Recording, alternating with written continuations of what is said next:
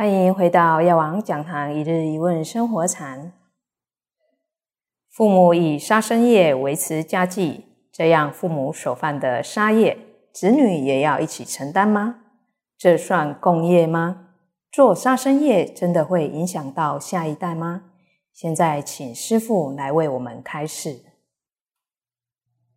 法无定法，父母亲经营杀生业。然后来维持家计，呃，养儿育女。当然，这个儿女呢，如果是有孝心，如果是来报恩的，长大以后，他能够就是不让父母在做这个行业，能够呢来呃孝顺父母，然后呢劝引导他。不要再做杀生业，甚至呢能够啊，哦来呀皈依三宝，甚至能够发菩提心，甚至能够忏悔业障，这样子的话呢，哦就是啊报答父母恩。那也因为这样子一个不敬的话，但是呢你是一颗清净的心，当然就是不一样。哦，那如果子女。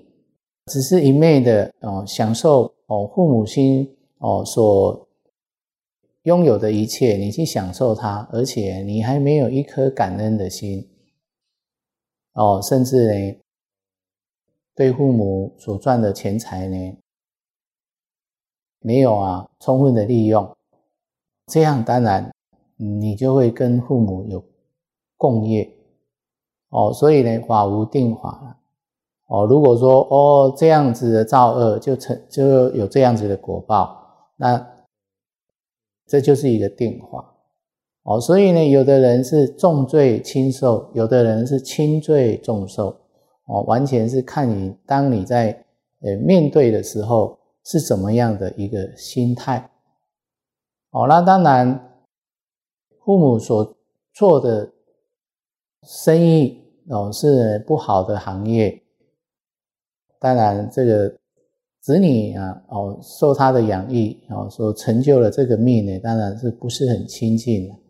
但是长大以后啊，能够知道这是不好，不要再去，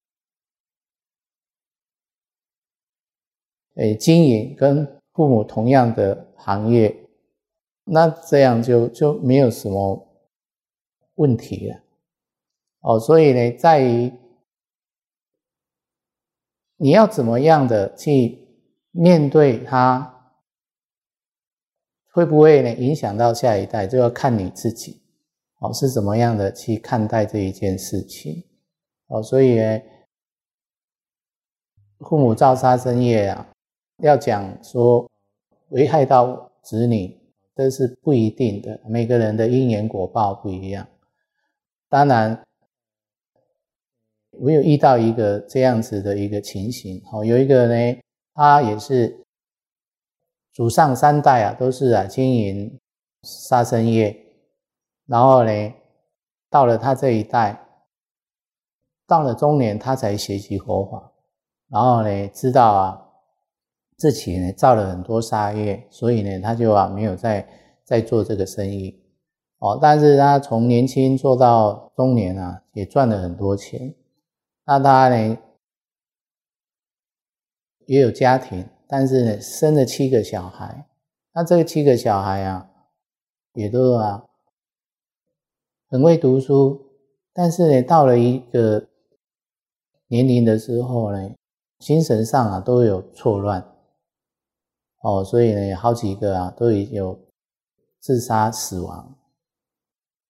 那当然，我们看起来就会觉得说，哦，他是因为造杀生业所感召的果报。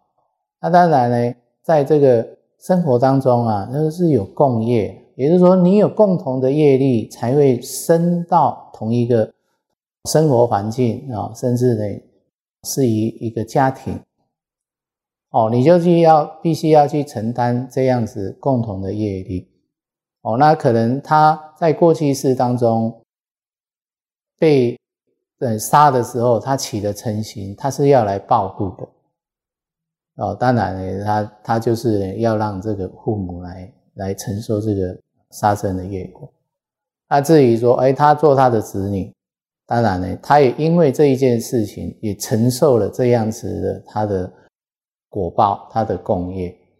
哦，但是佛法呢不讲定法，哦，每一个人所生活的环境是不一样的，哦，所以不是绝对的，哦，但是呢，这当中呃，当然会有一些些的共业。妄想菩提一念间，把握当下，菩提心才会相续不断。感恩师父今天的开示。药王讲堂一日一问生活禅，我们下次见。